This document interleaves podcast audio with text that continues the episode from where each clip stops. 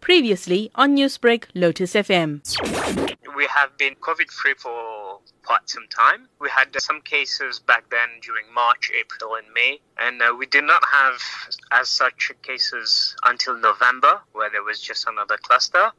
And we have been free again, and now we had one case on Friday afternoon, another two Friday evening, another three by Saturday. That's where you got six. So far, as of now, it has reached 10, but they all belong to the same cluster.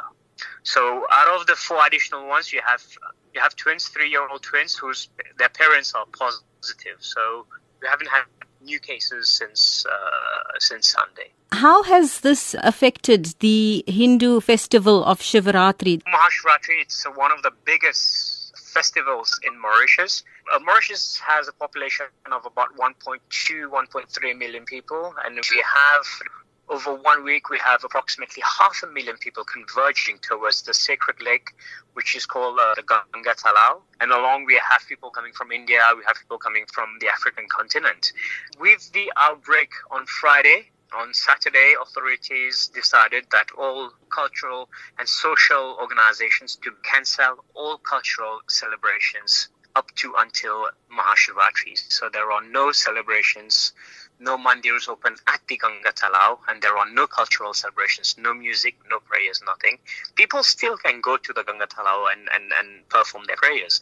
This as a precaution to avoid the spread, and we have been encouraging people to wear the mask, to maintain social distancing, to sanitize their hands regularly. So far, it has been fine. So let's pray that it stays that same way. Mahashivratri is on uh, Thursday. All the cultural celebrations have been cancelled. But I should also say that at the moment we have the Lenten celebration for the Christian fast. So we have uh, 40 hours of prayers.